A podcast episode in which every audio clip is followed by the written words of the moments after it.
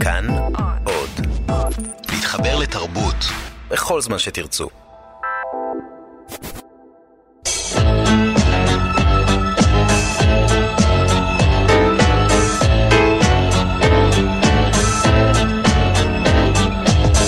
גיבור תרבות הדוקטור דן הרב והדוקטור דוד גורביץ' באולפנים יונתן גת.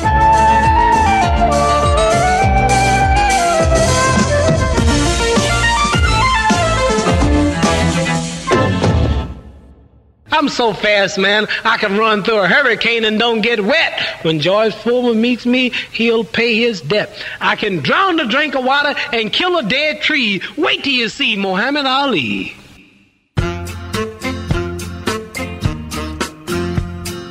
This here's the story of Cassius Clay. כן, שמענו את קולו הרברבני, צריך להגיד, של גיבור התרבות שלנו לתוכנית הזאת, המתאגרף הגדול, מוחמד עלי. אנחנו כאן במשקל נוצה, זה דוקטור דוד גורביץ'. לא במשקל נוצה, אבל בהחלט, זאת אה, מחמאה מוגזמת בלתי אמינה. לא- דוקטור דן הרב, היי, אהלן. אצלו זה לא מחמאה מוגזמת, ואני יונתן, ואני יונתן גת. וגיבור התרבות שלנו מעופף כמו פרפר, עוקץ כמו דבורה. יש כאלה שאומרים שמדובר באחד הספורטאים הגדולים, המרשימים ביותר בכל הזמנים. יש כאלה שיגידו שהוא היה הכי גדול. יונתן, אתה מצפה מאיתנו עכשיו לניתוח אה, מלומד. תראה, כן. גיבור תרבות, בהחלט גיבור תרבות. למה גיבור תרבות? מכיוון שמשולבים בו תכונות שלא באים משדה אחד. הוא היה מתאגרף גדול, אין ספק, ועל זה מן הסתם עוד נדבר. אבל היו בו איכויות פרפורמטיביות יוצאות דופן, היו בו מימדים פוליטיים יוצאי דופן. ולכן הוא גיבור תרבות, מכיוון שהוא גם ספורטאי ענק, וגם בן אדם שבתקופה מסוימת, אפשר להגיד, כמו שאני אוהב להגיד, הגדיר את הזמן. הוא היה תוצר של הזמן, ובאיזשהו אופן הוא עיצב את התקופה שלו. וגם כי הוא היה בן אדם פרפורמטיבי בצורה בלתי רגילה, אי אפשר... ת, תשאל עשרה אנשים מי הוא המתאגרף שהם זוכרים, בוודאי שרובם יגידו לגמרי. מוחמד עלי, בגלל שהוא אדם שאתה לא יכול להתעלם ממנו.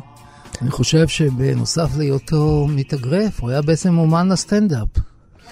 ואני חושב שבכלל, המקצוע של האגרוף הוא לא רק מקצוע של כוח, עוצמה וגבריות, הוא גם אה, מקצוע בעצם של, של סוג מסוים של משחק. סוג מסוים של בעצם משחק מוחות, סוג משחק, משחק מילולי, משחק של פר, אה, באמת של הצגה. כי בסופו של דבר, כל הקרב הוא פסיכולוגי. תמיד הם שני ענקים שהם חזקים מאוד, והשאלה מי יכריע את מי, היא הרבה פעמים שאלה של טקטיקה, רגש, דמיון וכושר יצירתי. ומכל אלה למוחמד עלי דומה היה שפע. קסיוס מרסלוס קליי ג'וניור נולד בשנת 1942 בקנטקי שבארצות הברית. בגיל 12 הוא התוודע לעולם האגרוף אחרי שגנבו לו את האופניים, והוא החליט שהוא רוצה להתחזק.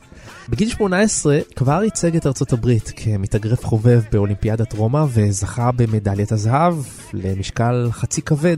בשנת 1964 הוא זכה בפעם הראשונה באליפות העולם, אז כבר משקל כבד, כבד לגמרי. באותה שנה הוא התאסלם ושינה את שמו למוחמד עלי.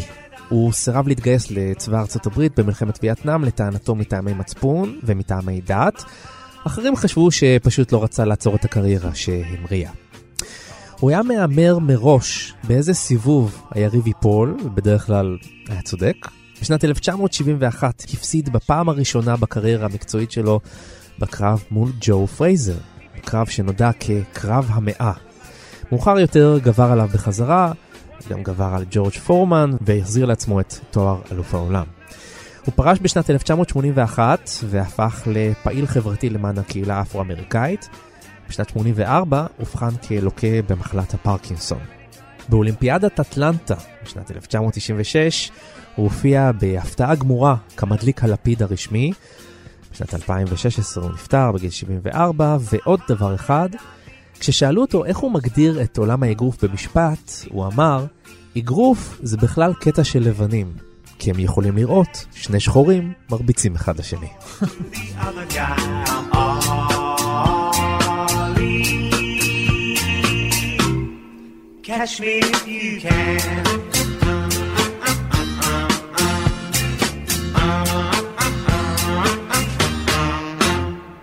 כן, זה היה השיר uh, מוחמד עלי של להקת פיית'לס, uh, ואתם יודעים, זה גיבור התרבות הראשון שלנו, שהוא בא מתחום הספורט. לא פלא שבחרנו בו כראשון. כן, גיבור תרבות הוא אדם שנערץ על ידי ההמונים. אז מטבע הדברים, אנשים כמו זמרים, אנשים כמו ספורטאים, אנשים כמו אנשי מדע, ככה פורצי דרך, איינשטיינים כאלה, הם נערצים על ידי ההמונים, הם מלהיבים את הדמיון הציבורי. והספורט היום הפך להיות בעצם לא רק ספורט, כלומר אותה תחרות, אלא בעצם חלק מתוך מערכת התקשורת שלנו, מערכת הטלוויזיה שלנו, המערכת של השואו שלנו. במיוחד אגרוף, שהוא ז'אנר סופר דרמטי. אחד לאחד, וכל כך מתאים לטלוויזיה ולקולנוע, במובן שאפשר לעשות תקריב. מתאים במיוחד לטלוויזיה, שזה מסך קטן. כן. אז אפשר לומר שהאגרוף הופך להיות דבר מאוד מרכזי בעידן התקשורת הטלוויזיונית, שמביאה כאילו את הקרב ישר אליך לסלון. אתה נכנס לתוך האמוציות, אתה נכנס לתוך ה...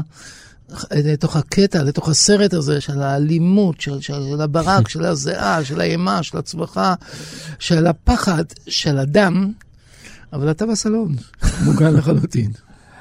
מוחמד עלי נמצא בתוכנית שלנו לא בגלל הצטיינותו הספורטיבית, הוא, בגלל, הוא כן. נמצא פה גם בגלל הצטיינותו, הוא בוודאי אחד הספורטאים, אם לא הספורטאי הגדול ביותר של המאה ה-20, כך הרבה משאלים שנעשו בארצות הברית ובמקומות אחרים העלו, אבל אפילו התואר הזה לא היה מזכה אותו בנוכחות בתוכנית שלנו. נכון, כי היו ש... עוד uh, אלופי עולם באגרוף שאף אחד לא זוכר אותם כל כך, כן. בדיוק, הוא נמצא פה שוב מכיוון שהוא מש... מגלם איזשהו משהו שהוא הרבה יותר גדול מהמקצוע. או מהעיסוק, או מההצטיינות הספציפית שלו בספורט, הוא מייצג במידה רבה הוא מייצג, הייתי אומר, את, אה, את הסיפור האמריקאי. יש סיפור מסביב למוחמד עלי, והסיפור הזה הוא סיפור קודם כל של תקופה, של שנות ה-60. הוא סיפור של התנגדות, הוא סיפור של מימוש עצמי, של הגדרה עצמית, הוא סיפור של מאבק על שוויון. Mm-hmm. הוא, הוא, הוא, הוא, הוא סיפור שלם שכורך, כאמור, את הפוליטי ואת האישי בצורה שהיא מופלאה, אי אפשר לנתק אותה בכלל. ולכן הוא, הוא, הוא גיבור תרבות, אני מן הסתם נדבר על, ה, על הדברים האלה. אתה יודע, דוד, דיברת על, ה, על העניין הזה של הטלוויזיה שמביאה את האגרוף.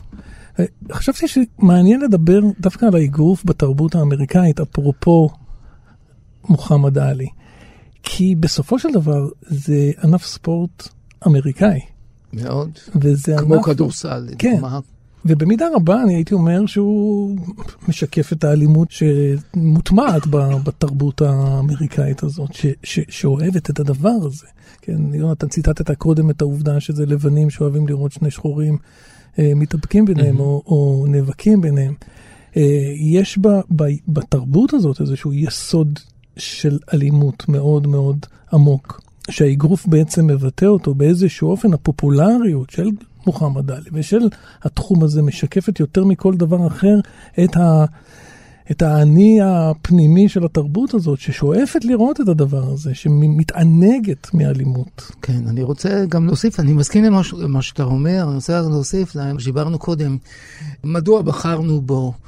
מפני שבפני השחורים אין הרבה אפשרויות למוביליות mm-hmm. חברתית, זה מאוד מאוד חשוב. הספורט הוא דרך מרכזית של עלייה בסולם mm-hmm. החברתי. הספורט והתרבות הפופולרית. הג'אז, הפופ, הרוק. ההיפ-הופ. ההיפ-הופ. כלומר, כל המקצועות האלה הם מקצועות פרפורמטיביים. מקצועות שבהם אתה מביא את הגוף השחור, mm-hmm. את הנשמה השחורה, את התרבות השחורה, את התרבות האפרו-אמריקאית הזאת, mm-hmm. למרכז הבמה ויוצר לה לגיטימיות חדשה. הרי השחורים לא יכלו לבוא מתחום, נניח, אני יודע, המוזיקה הקלאסית. כן. כי אין להם את המסורת הזאת. אבל מביא... מתחום הג'אז כן. כן. אתה מביא מתחום הספורט כן. כן. אתה מביא את הרחוב לפרונט. כן. נכון? מצד שני, אנחנו יודעים שעלייה וקוץ בה. ברגע שאתה מעלה ואומר, כן, השחורים פרצו דרך הספורט למוביליות האמריקאית, אתה בעצם אומר להם, עליהם, דבר אחד, הספורט זה הענף היחיד שיכלו לפרוץ בו. נראה אותם פורצים במתמטיקה, נראה אותם פורצים בדברים אחרים. זאת אומרת, אתה מצד אחד משבח, ומצד שני במובלע, בלי להגיד את זה ככה, לא יפה להגיד את זה, אתה אומר, רגע, רגע, אבל זאת, זה היה הצ'אנס היחיד שלהם, באמצעות הכוח. זה... זה אפשר לדעתי- לקהל האמריקאי לאהוב את זה כל כך. בדיוק, נכון? אל אה, תשכח, דני, גם שבזמנו אה, לא היה מקובל בכלל ששחקנים שחורים יופיעו על הבמה, כן, בקולנוע. כן. על ג'ונסון, כן, היה לבן שאיפרו אותו כשחור. כן. אומרת, במקור, המלחמה בין שני שחורים זה הפריק שואו שהציגו אותו בירידים כן. בשנות, אני יודע, ב- בשליש האחרון של המאה ה-19. אומרת, השחורים שנלחמים ביניהם זה משהו מצחיק, זה משהו נלעג, זה משהו וודווילי, משהו כזה כמו יריד עממי. כן. עכשיו, קח את היריד הזה ותעביר אותו לזירה העצומה, תן לזה ממדים של מגה, של כסף עצום, של תהילה, של טלוויזיה, של תקשורת של מיליונים, ופתאום אתה רואה איך זה עובר דרך הדבר הזה, ועדיין אתה אומר, בדיוק כמו שהוא אמר, מוחמד עלי בצורה מאוד מבריקה, זה מה שהלבנים אוהבים לראות, שני שחורים שהולכים מכות. זאת אומרת, עדיין הוא מדבר על רגשי הנחיתות האלה. כן. זאת אומרת, נכון, הצלחנו באמצעות הספורט, אבל תבין למה. כי אוהבים לראות אותנו הולכים מכות. זו, זאת כנראה הגדולה שלו, היכולת שלו להצטיין בדבר הזה, מתוך, גם מתוך עמדה ביקורתית. בדיוק, שים לב איזה ביקורתיות, איזה עין חדה להגדיר את אותו דבר עצמו. אתה, אתה מייחס לו בעצם אינטליגנציה רגשית עצומה. גם זה תורם להיותו באמת אה, גיבור תרבות. וכמובן שהחיבוק של האמריקאים את הספורט, הוא זה- צבוע. יש בו גם צביעות מצד אחד, ויש בו גם קדמה מצד שני, כי כן. כשמחבקים את הספורט, מחבקים את השחורים, מחבקים את השחורים, מחבקים את הרעיון שאמריקה היא גם של לבנים וגם של שחורים. כן. יש פה והרי- ת- יש פה תרגיל בעצם. יש פה... הוא הצליח הספורט. לשחק, לרקוד לפי החליל של התרבות האמריקאית הלבנה השולטת. ולחתור תחתיה. ולחתור תחתיה. בדיוק. ולפוצץ אותה. למשל, לא להתגייס למלחמה, כן. ללכת עם הזרם של נגד להתאסלם. וייטנאם, להתאסלם, ללכת עם, אתה יודע, ש- לדבר הרי- נגד הלבנים הרי ממש. ב- היה מדובר על האקסטרימיסטים האלה, השחורים שהתאסלמו, כן? כל ממש התנועה לדבר הזאת. בבוטות נגד לבנים גם. שהריצו אותו. לקבל את ההערצה, ומצד שני לירוק לבאר שממנו אתה שותה, דבר שתמיד עולה בקנה אחד עם השקפתי על החיים.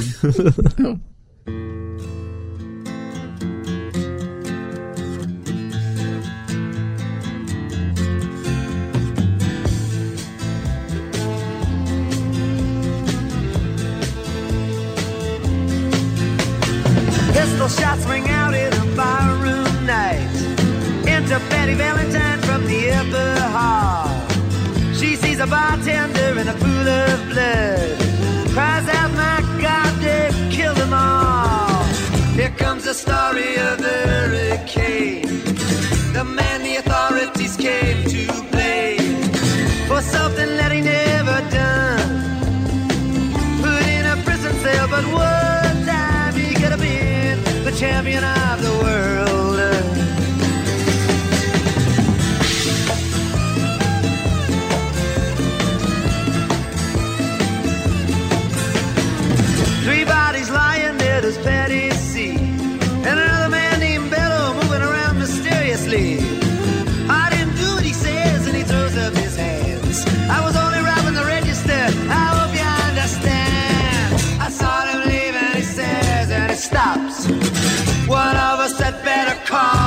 cops. And so Patty calls the cops. And they arrive on the scene with their red lights flashing in a hot New Jersey night.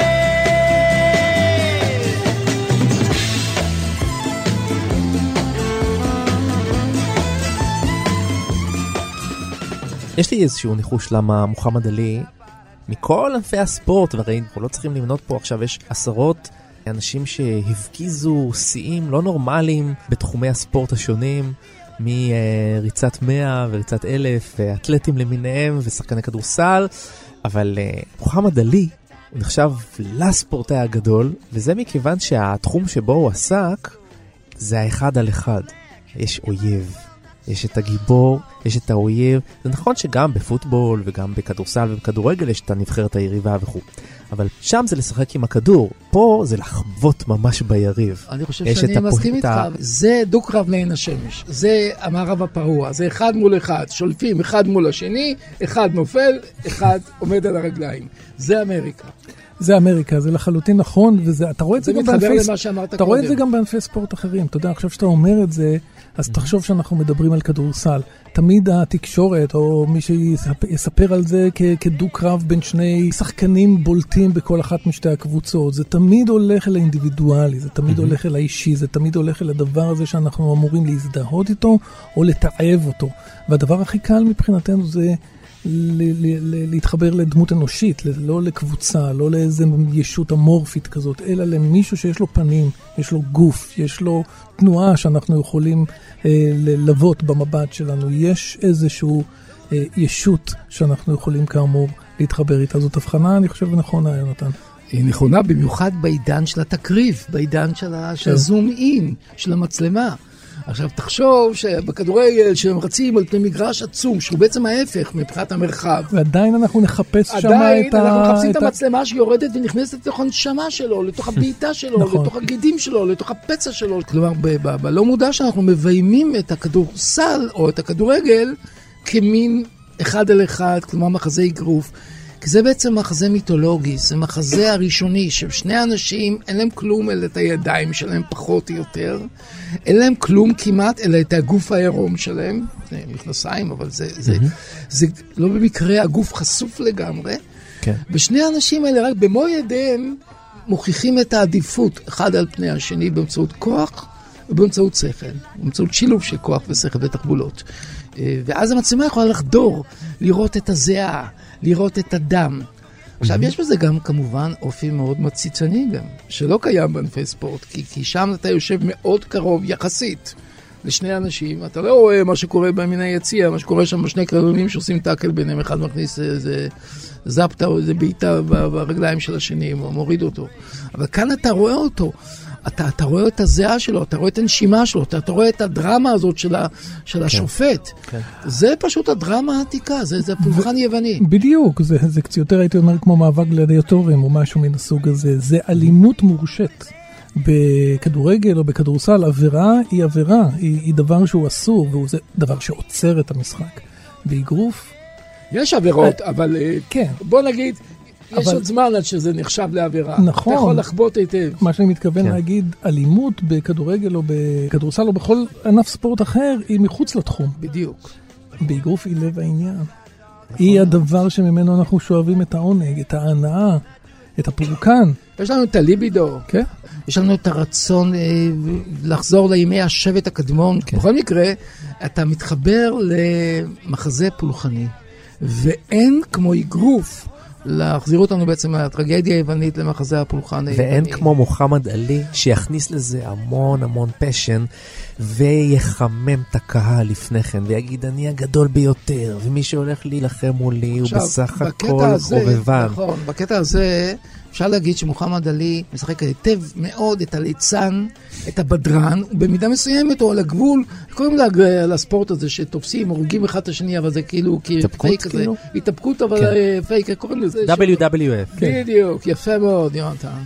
אז אה, שם זה לב המשחק, הוא הבידור כמובן.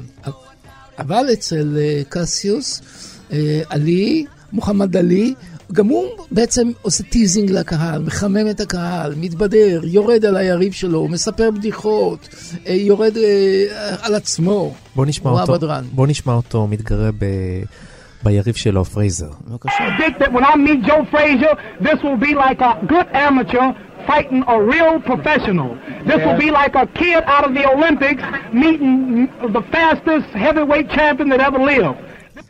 כן, כשפרייזר יעלה איתי לזירה, הוא יהיה כמו חובבן טוב מול אלוף אולימפי. במשקל כבד, במשקל כבד, כן. ככה הוא אומר.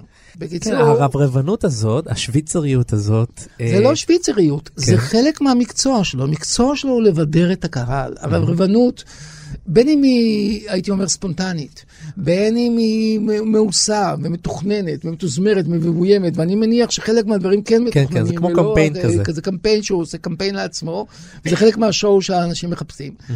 זה הופך את הספורט ליותר אה, אינטליגנטי, יותר מעניין, כי פתאום נכנסת השפה לתוך משהו שהוא לגמרי לגופני, שאין בו בכלל שפה, זה לא תיאטרון ששחקנים צריכים לדבר, אתה מבין? זה לא סטנדאפ. זה מכות, זה גוף, ופתאום יש גם גוף וגם יש מילים, והאיש הזה גם יודע לדבר.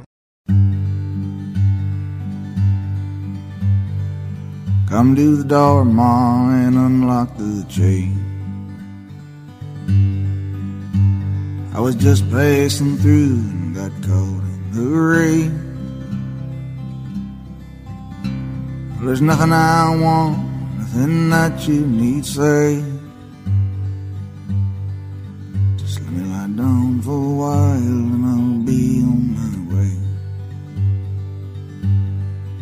I was no more than a kid when you put me on the Southern Queen. With the police on my back, I fled to New Orleans. I fought in the dockyards and with the money I made. Fight was my home and blood was my tree. J'attends lui, je pense à tout le l'enfilietant. Les pays de mes man and down. I did what I did, it comes easily. And mercy, my role was strangers to me.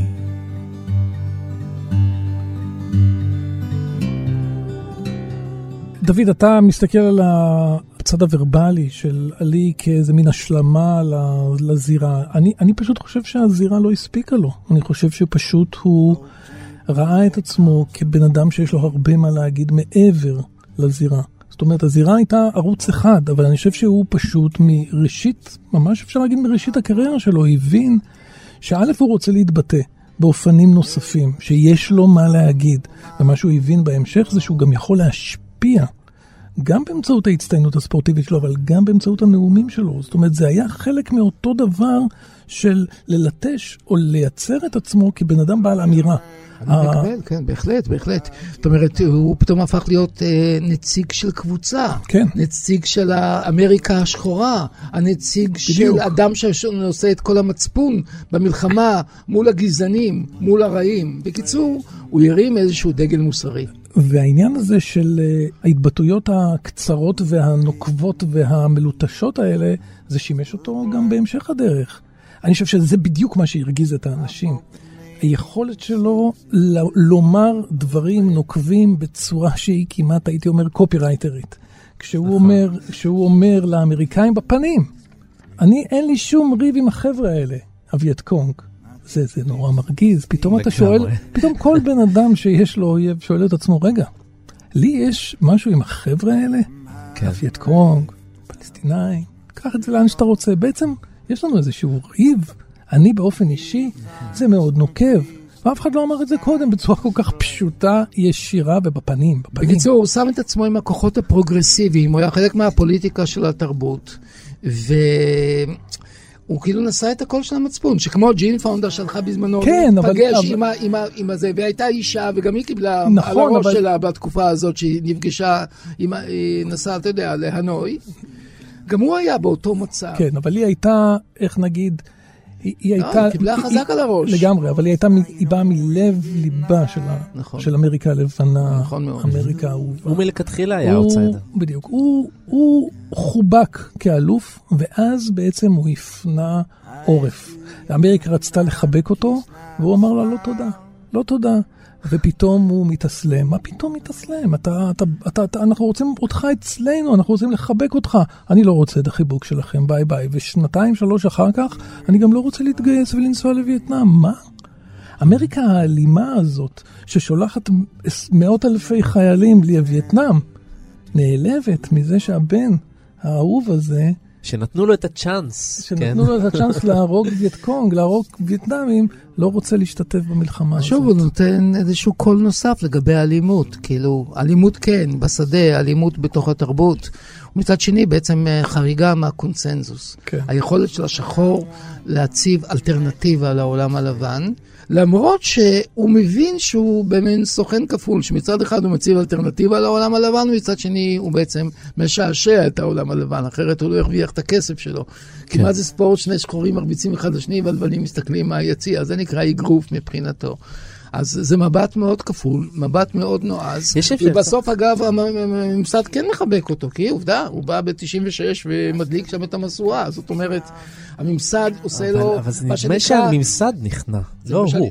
נגיד, בניגוד לאו.ג'יי. סימפסון, שככה נטמע ככה בתרבות הלבנה האמריקאית, ולא ממש התגייס לשום מחאה של השחורים, ונהנה מהפרסום ומהכסף. ולעומת זאת, מוחמד עלי, למרות שהוא קיבל את כל השפע של הפרסום והתהילה נכון, והמעריצים. והכסף, דבר הוא- בניגודו, דבר הוא בניגודו. לא, הוא, לא, הוא, לא- הוא לא נתן לזה לסמם בקיצור, אותו, הוא לא שאנחנו- התאפנט מזה בכלל.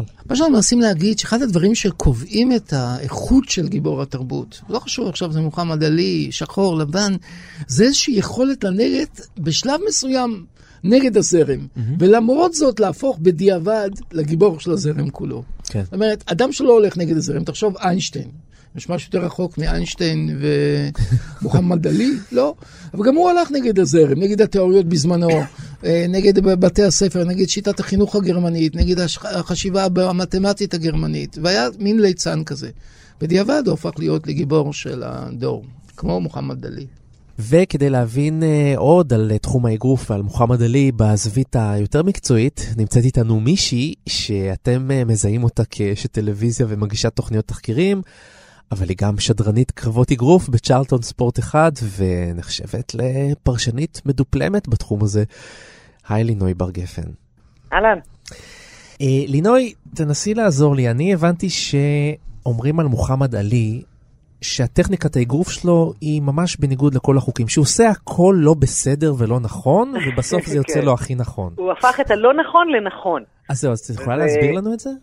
זה אחד הדברים הנפלאים באמת במוחמד עלי, שקשה להתייחס אליו רק במובנים הטכניים, כי הוא הרבה יותר גדול מהיכולות המקצועיות שלו בזירה.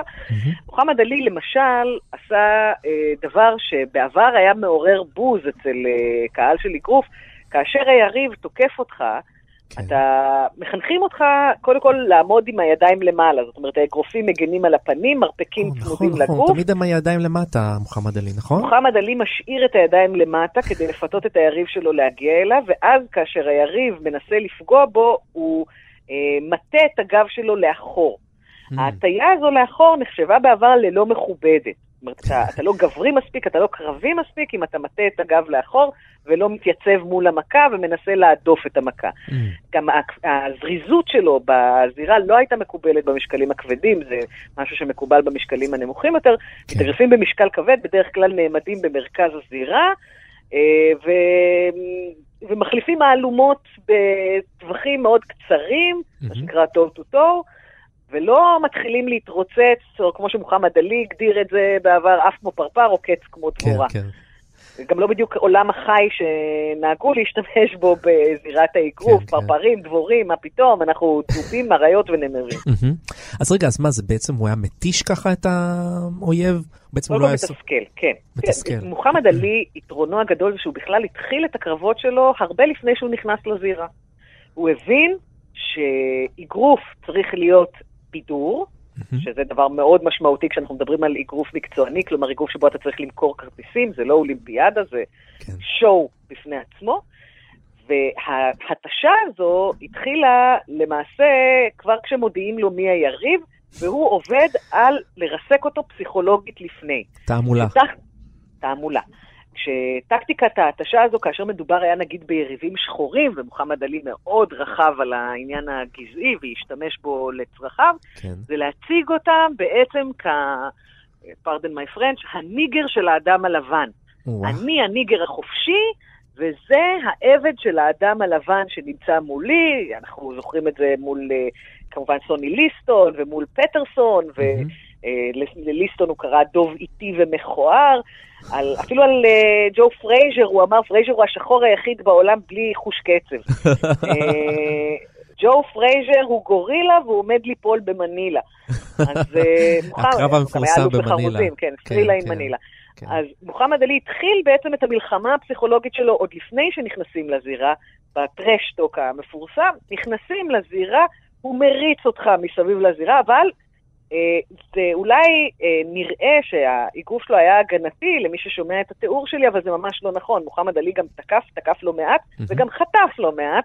אני לא חושבת שיש מתאגרף שהקריב יותר בזירה ממוחמד עלי.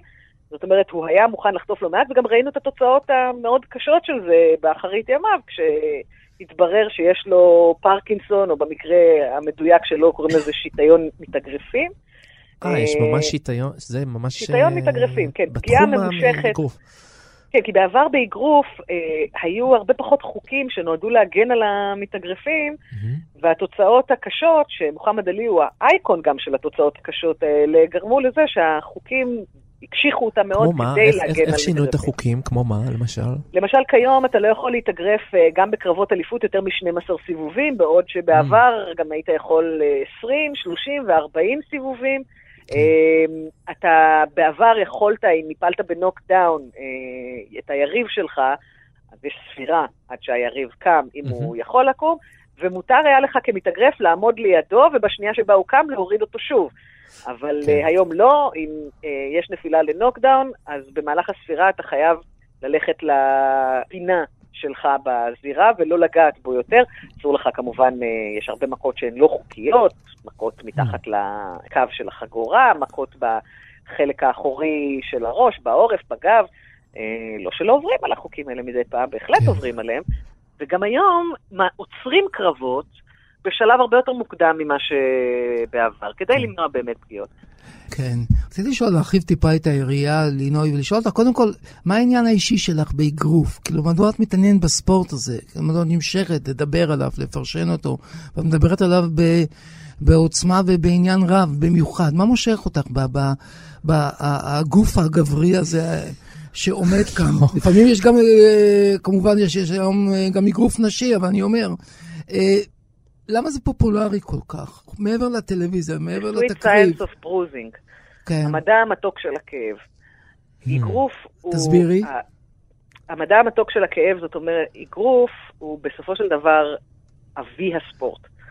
זה תמיד בסוף, לא משנה על איזה ענף תסתכל, זה תמיד בסוף היחיד שמתעלה על אה, הקשיים וגובר ומנצח. זה אחד מול אחד, אגרוף הוא נכון? הזיקוק, אחד, אחד הוא ה- מול אחד. כן. ואגרוף הוא הזיקוק הכי טהור של זה. באגרוף תמיד יש את הסיפורים הכי טובים. יש סיבה שבגללה יש יותר סרטים עלילתיים ודוקומנטריים על מתאגרפים, הרבה יותר מאשר על כדורגל. למרות שנדמה לנו שכדורגל זה הספורט הכי אה, נפוץ בעולם, הכי פופולרי. בסוף, מתאגרפים מביאים סיפורים מצוינים. טובים, דרמטיים נורא, וזה מה שבעיניי נורא מצא חן. אני התחלתי להתאגרף בשביל הכיף, אבל מה שבאמת הכניס אותי אה, לענף הזה אז זה את הסיפורים. מתאגרפת ממש. היום לא, היום כבר לא, אוקיי. אני עגלה. אבל, אה, אבל זה התחיל מזה, ופשוט הסיפורים הם, הם, הם מדהימים. מה קורה בזירה הישראלית? זה לא נראה הספורט הכי פופולרי פה בארץ, חוץ מיאיר לפיד, שנחשב למתאגרף הכי מפורסם שלנו, וויינשטיין ששמעתי, הזקן שגם הוא נראה מתאגרף קשישה כזה, שמדי פעם עושה אה, משהו. הוא, כבר בהתאחדות. הוא, אה, אה, הבנתי, הבנתי. אז רגע, אצלנו לא זה לא פופולרי, נכון? אנחנו לא ייצרנו אלופים גברים, כן ייצרנו אלופות? אישה, את כן. אגר פיינר. אה, Mm. אנחנו לא... כל- אגרוף כיום בישראל, מי שבעיקר אה, מתאגרפים זה ערבים ויוצאי אה, חבר העמים לשעבר. כן. בקיצור, האחרים מתאגרפים. האחרי, כן, כי אגרוף הוא לא ספורט, אה, אתה לא מגיע לאגרוף מבברלי הילס, אתה מגיע לאגרוף מהרחוב. כן. גם בישראל זה די ככה. בכל מקום בעולם זה ככה, רק שבעולם אוהבים את סיפורי הסינדרלות האלה, בישראל פחות. אין להם צ'אנס בכלל, לאחרים. אין זה צ'אנס ברור, בכלל. ברור, זה לא החברה האמריקאית הפתוחה, ברור. אבל אנחנו כן משתפרים בזה, אני יכולה לומר לכם שאנחנו במגמה חיובית, אה, ויש לנו עכשיו בחור צעיר, אלכס, אה, בחור בן 21, שיש סיכוי לא רע שיגיע לאולימפיאדה, זכה עכשיו מקום שלישי באליפות אירופה. יכול להיות שאנחנו מגדלים עכשיו עתודה לא רעה, שגם תביא לנו הישגים בתחום הזה, אבל זו עבודה מאוד קשה של הרבה שנים. כן, אנחנו שומרים את התקווה.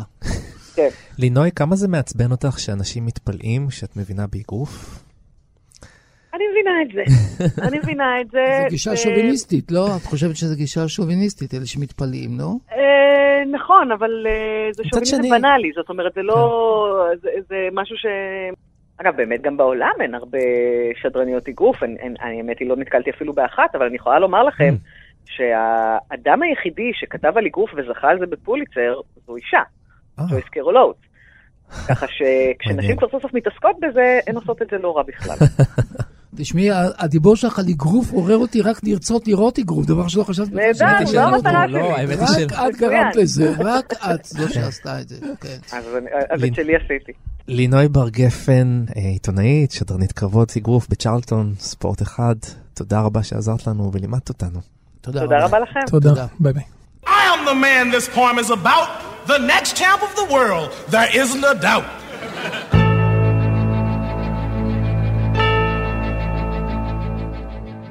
אני חושב שבאמת אחד הדברים המעניינים בעניין של המכות, זה ספורט, באמת, אה, דיברנו על כך, אבל אני רוצה כאילו להבליט את הפוקוס הזה, שמדובר פה על משהו מאוד מאוד מאוד מרכזי בתרבות, הספורט הזה של האלימות של שני גופים, שני גברים עירומים, מרביצים מכות כמעט עד מוות, עד התמוטטות, עד נוקאוט.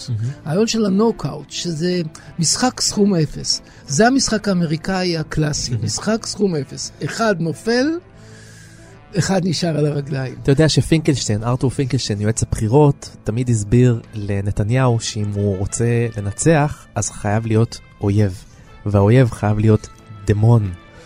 אני וכך חושב גם ש- באגרוף, אני חושב- מוחמד עלי עשה את זה מאוד יפה, הוא תמיד כן. הציב את השני כדמון, אם- וגם הוא היה דמון לפעמים. אם כן? ציינת את נתניהו, נתניהו למד מאוד יפה את, את האגרוף.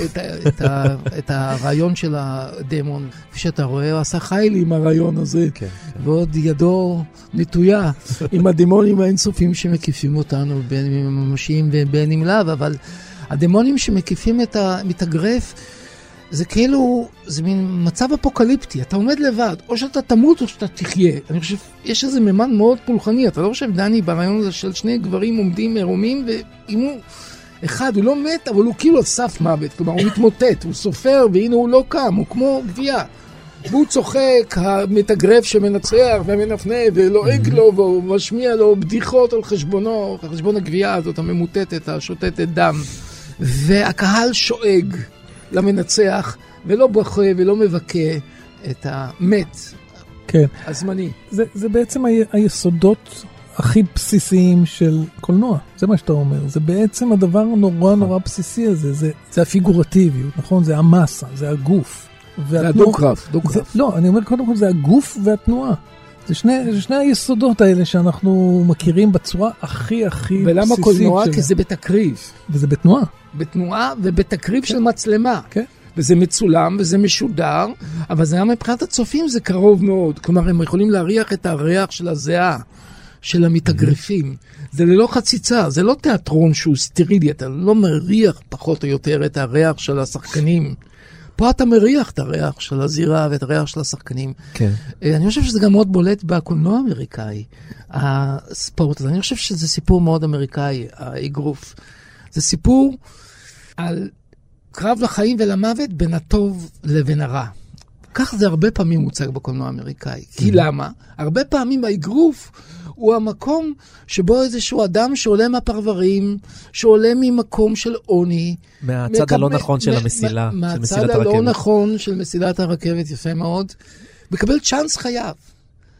והוא, בכנות שלו, באידיאליזם שלו, עומד עם הגוף החשוף שלו מול הגיבורים האחרים ורוצה להדיח אותם מכתרם ולהיות האלוף החדש. ולכך בעצם לקחת את עצמו ואת המשפחה שלו ואת השבט שלו ואת החברה ואת התרבות העוני הזאת קדימה. נגיד, התרבות השחורה. ואז נכנסים כוחות רעים לתוך המגרש.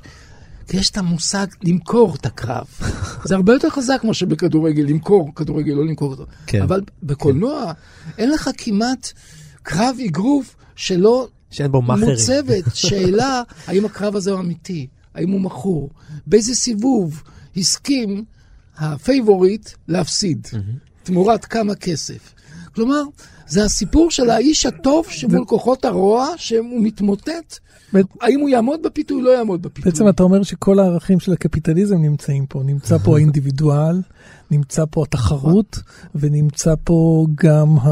בעצם המכירה, בעצם העיוות של כל הדבר הזה, בעצם הרמאות של ה... בדיוק, המאכריות, כי באמריקה היא באמת אה, תערובת מוזרה, באמת של אידיאליזם אינסופי, לחפש את המוסר, את הצדק עלי אדמות, ומצד שני, קפיטליזם זה רץ אינסופי. הקפיטליזם, המאכריות האינסופית, החיים המוניציפליים גם הם מושחתים, הקרבות נמכרים, הפוליטיקה, כולם מצקצקים, וכולם באמת, אה, יוצרים בטוויטר, וכולם נלחמים, וכולם, הכל הוא פוליטי, הכל הוא כוחני, הכל הוא מלוכלך. גלוי באמריקה, בלי להסוות זה. מצד שני, זאת ארץ של האוונגליזם, זה ארץ של הנצרות, זה ארץ של ניו ג'רוזלם, זה ארץ שבו nobody יכול פתאום להפוך לאלוף העולם ולהפוך פתאום להיות, אני יודע, מוחמד עלי, קסיוס קליי. ואז זה המלחמה בין הטובים לרעים, כשהיא מקבלת פרסופניקציה של גוף אחד טוב מול גוף אחד רע, ויכול להיות שגם את הגוף הטוב כבר השחיתו, כוחות האופל. האם אפשר להציל את הגוף הזה עדיין? הגוף הטוב חייב להיות מושחת בהמשך, אחרת המכונה חייבת לעבוד. מי, ש, מי שעלה חייב ליפול, מי שיפול חייב ואז לעלות. הטוב מוכר את עצמו. ברור. כי המוכר את עצמו, מוכר אותו, את עצמו לכוחות של הקפיטליזם, ואז קמים שוב כוחות הטוב ומנסים, וקרב אינסופי בתוך הקולנוע האמריקאי, דרך הגוף הזה שנקרא אגרוף.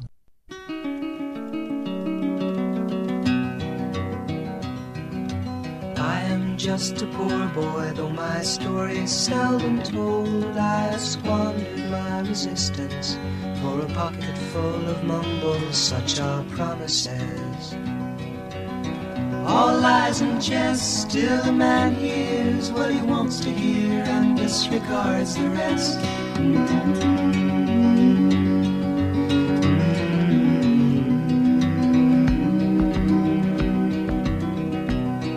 I left my home and my family, I was no more than a boy in the company of strangers in the quiet of the railway station, running scared.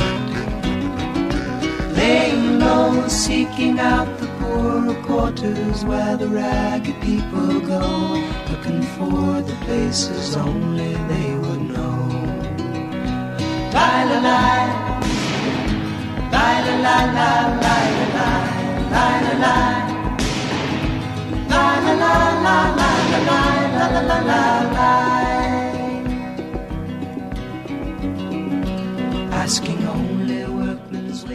אבל מוחמד עלי בכל זאת קצת שינה משהו במעגל הזה של ה...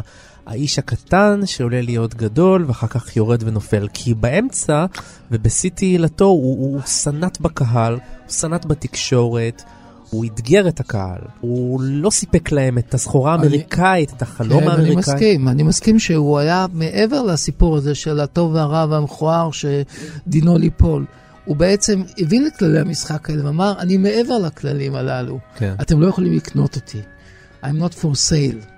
אני לא למכירה. כי בדרך כלל השחור היה למכירה. כן. השחור הוא הדבר שהלבנים קנו אותו, כל המאכערים האלה בקרבות האגרוף.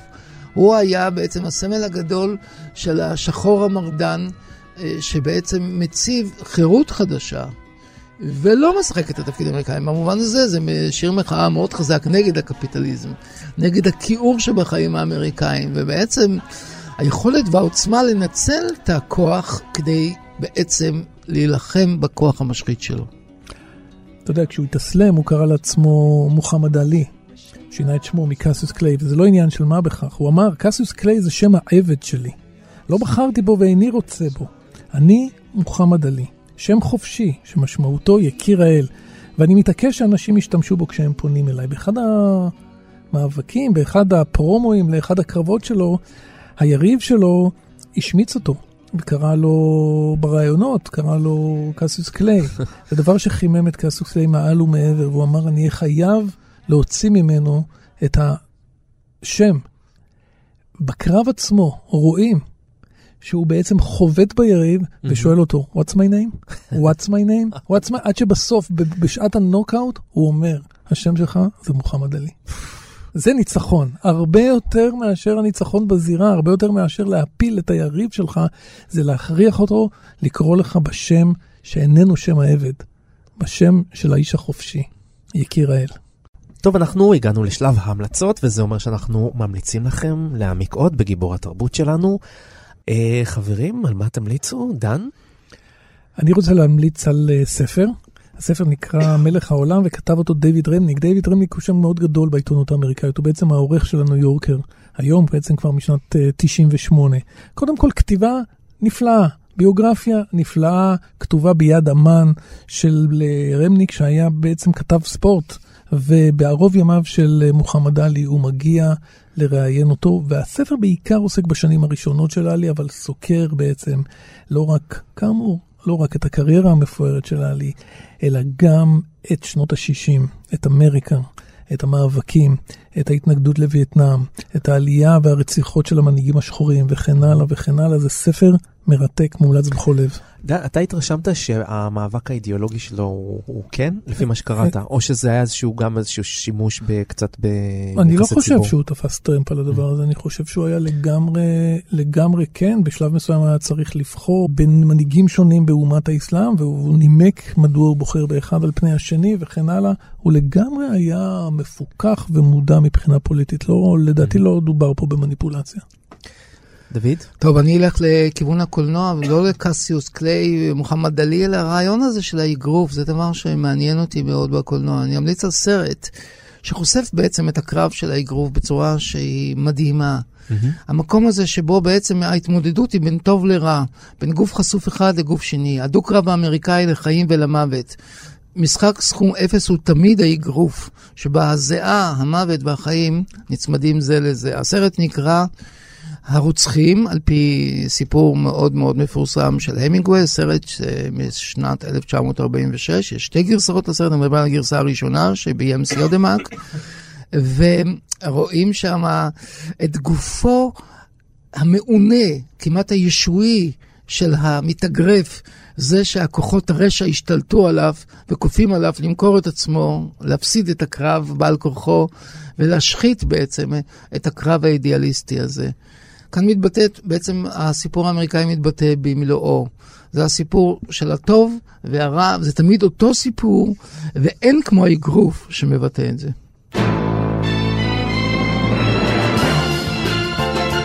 סיימנו, אנחנו רוצים להודות לטכנאי שלנו שרון לרנר, לשלומי בן עטיה ואייל שינדלר שהביאו אותנו לשידור, ואתם מוזמנים להיכנס לעמוד ההסכתים שלנו, גיבור תרבות, באתר תאגיד השידור הציבורי, שם תוכלו לשמוע את כל התוכניות ששידרנו והקלטנו עד היום. תוכלו לעשות את זה ביתר קלות ביישומון שנקרא כאן אודי. אני רוצה להודות לדוקטור דוד גורביץ' בפינה הימנית. תודה רבה, יונתן. בפינה השמאלית דוקטור דן ערב. תודה. אני הייתי יונתן גת, ואנחנו נחזור אליכם בשבוע הבא עם גיבור נוסף. ביי ביי. ביי ביי. תודה רבה, ביי.